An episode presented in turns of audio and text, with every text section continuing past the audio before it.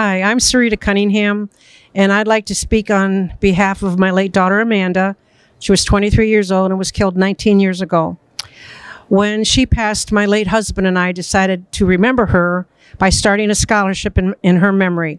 And what we did, she was soon to graduate from Ohio University, but we wanted to remember the students that she went to school with and where she was from. So we decided to start a $1,000 scholarship in her memory and awarded to a four-year marching band student from her high school, which was Washington High School in Massillon, Ohio. We said, in lieu of flowers, please donate to the Amanda Cunningham Memorial Band Scholarship, which was pretty easy to do. The band director helped us decide how to do that. I know you need to do a 501c3 so that your organization can be tax deductible, that when you start it, people that give donations will be able to use it as a tax deduction. If you go to the IRS website, you can find Form 1023 and you don't have to get an attorney.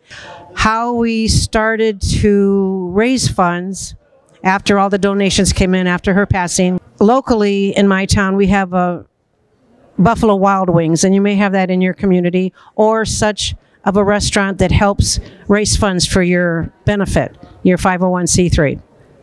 So we started it with the Buffalo Wild Wings and it's free to use their facility and they're very very good to help you out. So we gather a com- committee together. It could be three four people or it could just be one person.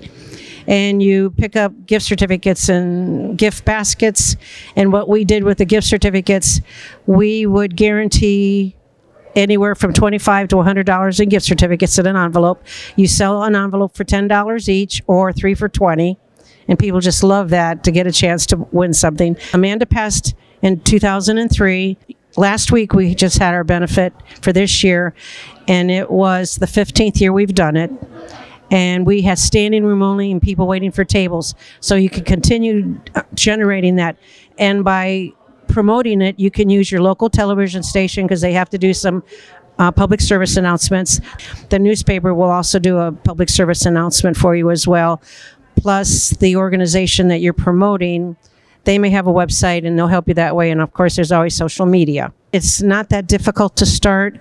You just have to know where to start and then just dig your feet in and go to it.